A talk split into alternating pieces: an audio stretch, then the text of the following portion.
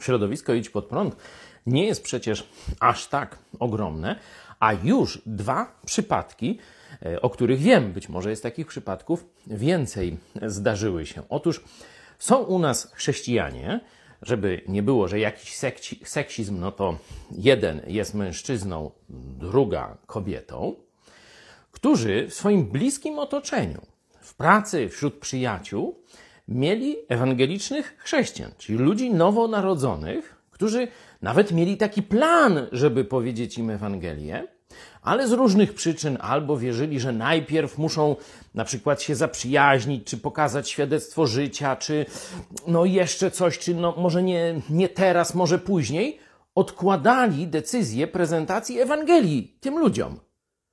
Aż znaleźli Ewangelię przez telewizję Idź Pod Prąd.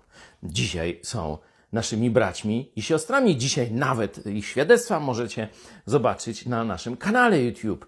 I dzisiaj ci ich przyjaciele wierzący z innych kościołów, nie żeby z jakiegoś konkretnego, jeden jest od baptystów, drugi od zielonych, zielonoświątkowców, mówią: Wow, sorry, że ci nie powiedziałem.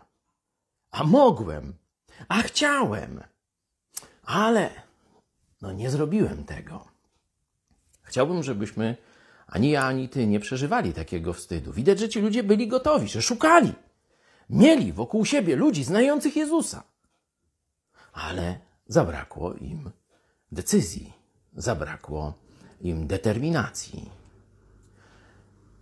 Spraw, by twoi znajomi nie przyszli nigdy do ciebie z taką pretensją.